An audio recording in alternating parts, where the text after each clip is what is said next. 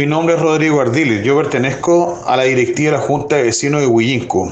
Hoy nace un reclamo profundo que afecta directamente a los vecinos de la Ruta 390 y que tienen sus hogares a un costado de la ruta.